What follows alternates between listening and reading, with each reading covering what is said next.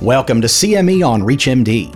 This activity, entitled Keeping Pace in Women's Cancers Updates in Triple Negative Breast Cancer, is provided by Agile and is supported by an independent educational grant from Merck. Before starting this activity, please be sure to review the disclosure statements as well as the learning objectives. Here is Dr. Javier Cortés.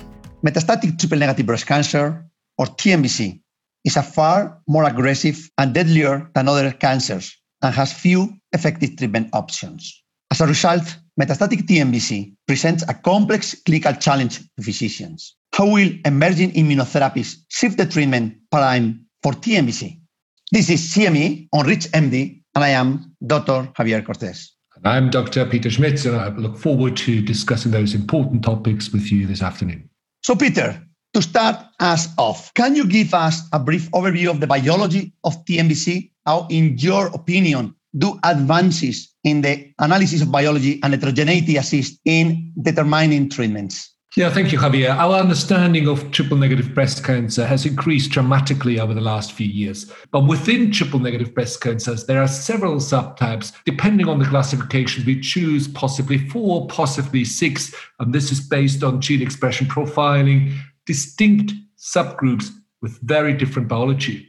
We're also going forward by maybe not use these classifications, but I think they're helpful for us to understand how heterogeneous triple negative breast cancer is, but also to help us identify possible therapeutic strategies. There's a whole range of new therapeutic targets that have been identified over the last few years and will be identified going forward. And I'm pretty optimistic that using those targets, we will also start redefining different subgroups of triple negative breast cancer and tailor the treatment strategies according to those subgroups. One of the examples is PD-L1 expression, which has been identified as a marker for immune therapy sensitivity, where we now have a new standard of care in the use of immune therapy in the first line setting of triple negative breast cancer. But there are other examples that are being developed as we speak, where we develop new targeted therapies for distinct subtypes of triple negative breast cancer. Now, Javier, when we first started developing immune therapy, we started with single agent immune therapy about six, seven, eight years ago. Would you mind just running us through the data with those single agent immune therapy trials? So, thanks, Peter. Yes, as you know very well, different immune checkpoint inhibitors have shown to be or to have some activity in triple negative breast cancer when used as monotherapy. In brief, I think, at least in my opinion, both pembrolizumab and atezolizumab have shown the most interesting activity in this group of patients. Overall response rate has been in the range of 4 to 7% in second line or beyond, and in the range of 25% in the first line setting. What it is, in my opinion, more interesting is the duration of response. Only a group of patients responded to these agents but these patients could have very long-term outcomes, which in my opinion is very, very interesting. The most important trial, nevertheless, is the Keynote 119 in this setting. As you know, this is a second, third line clinical trial with pembrolizumab compared with physician's choice. The primary endpoint was overall survival. Unfortunately, overall survival was not superior for those patients who received immunotherapy compared with chemotherapy, but there was a very interesting exploratory analysis for those patients with high expression of PD-L1 measured with a CPS score of 20 or more. In this group of patients, again, it was a subgroup analysis, exploratory analysis. The survival was clearly more interesting in favor of pembrolizumab. So, in my opinion, immunotherapy is there, might help a group of patients, but very limited, and this is why, in my opinion, combining immunotherapy with chemotherapy is much more interesting. For those just tuning in, you are listening to CME on Reach MD. I am Dr. Javier Cortés, and here with me today is Dr. Peter Schmid. We are discussing the role of immunotherapies in the treatment of metastatic triple negative breast cancer. So we have been talking about monoimmunotherapies. Now, Peter, building on that, how do we determine if a patient would be eligible for combination immunotherapies? So the first two registrational studies, Keynote 355 and Impassion 130, allowed patients, regardless of PD-L1 expression in the trial. These were two first-line trials, first-line metastatic triple-negative breast cancer. In Impassion 130, patients received nab-paclitaxel as a chemotherapy backbone, and they were randomized uh, between atezolizumab or placebo in combination with chemotherapy. In Keynote 355, investigators could choose between three chemotherapy options conventional paclitaxel, nab-paclitaxel, or gemcitabine and carboplatin. And those patients were then randomized between pembrolizumab in combination with chemotherapy or placebo. Both trials show remarkably similar results. Both trials were positive for progression free survival in the ITT, so intention to treat population in all comers, showing a clear benefit from the addition of the immune checkpoint inhibitor. However, when we looked at those data in more detail in pre planned analyses, it became clear that the patients who derive a benefit are patients with PD-L1 positive tumors, whereas patients with PD-L1 negative tumors don't seem to derive a benefit from the addition of immune checkpoint inhibitors. PD-L1 expression was assessed differently in those two phase three trials. In Keynote 355, the CPS score was used with a cutoff of 10, and this is based on an antibody called 2-2C3. In Impassion 130, an antibody called SP142 was used with a cutoff of 1%.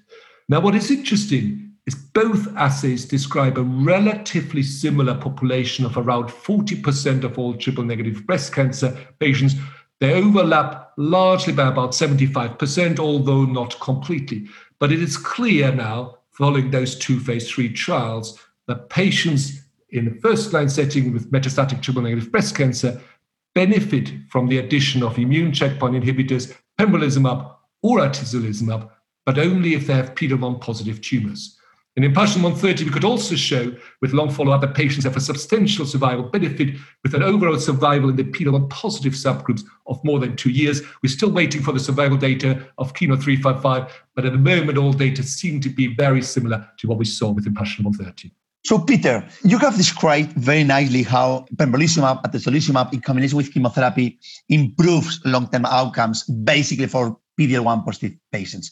But it was surprising to me, at least, the results we saw from the Impassion 131.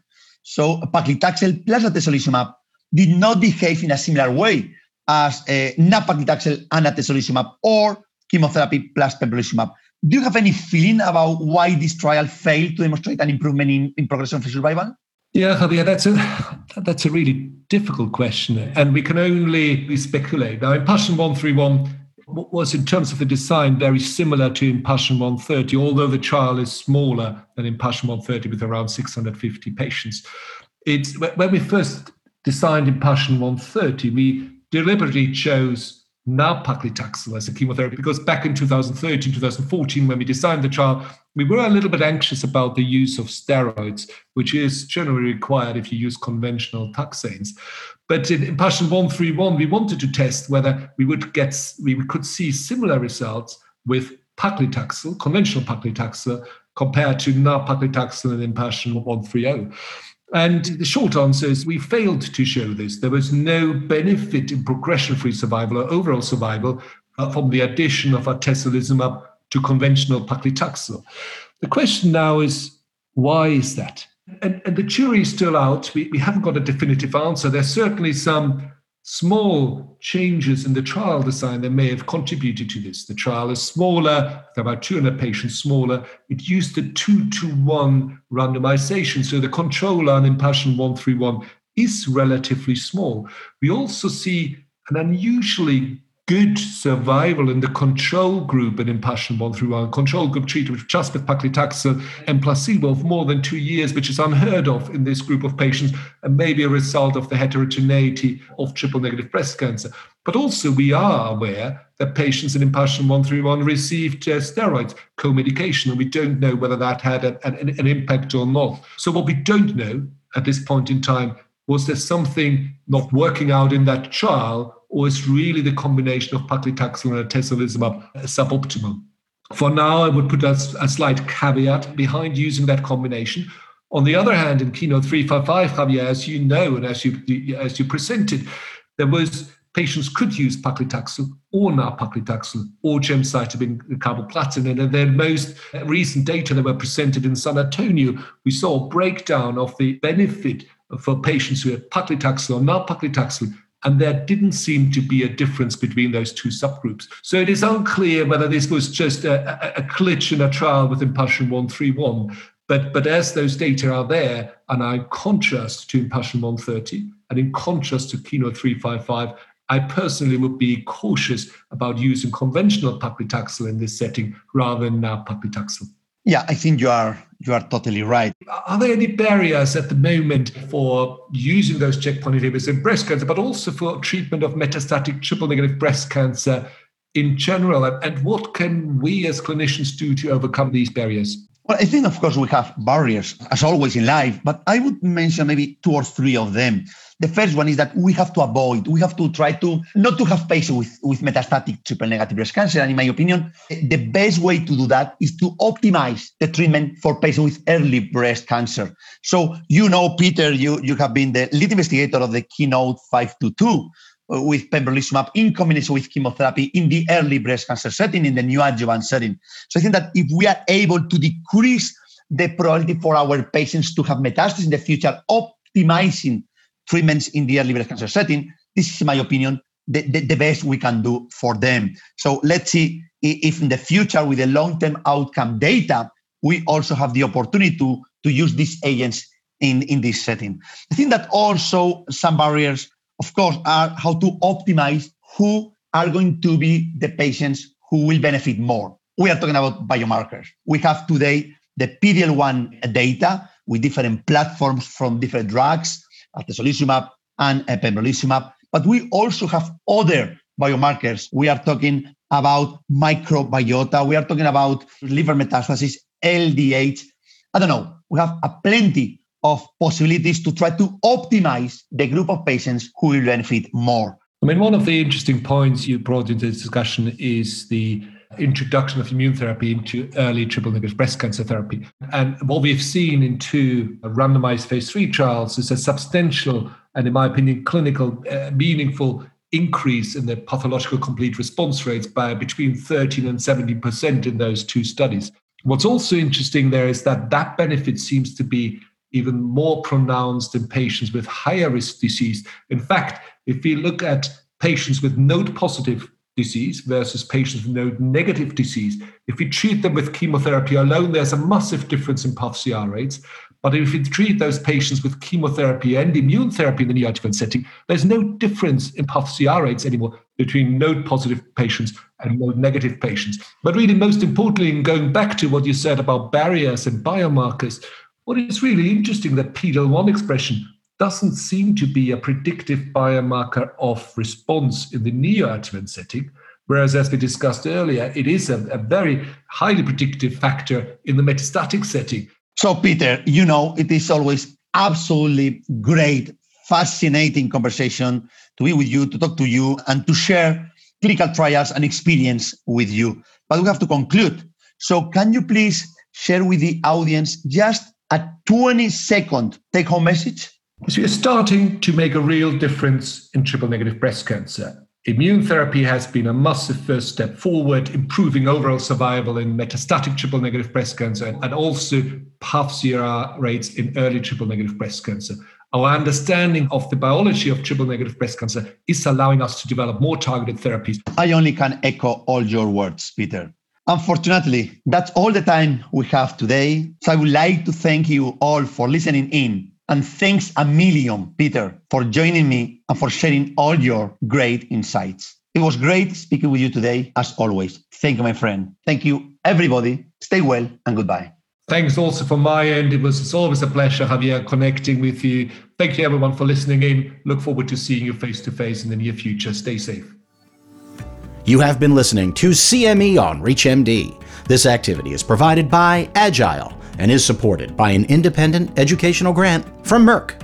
To receive your free CME credit or to download this activity, go to reachmd.com slash agile. Thank you for listening.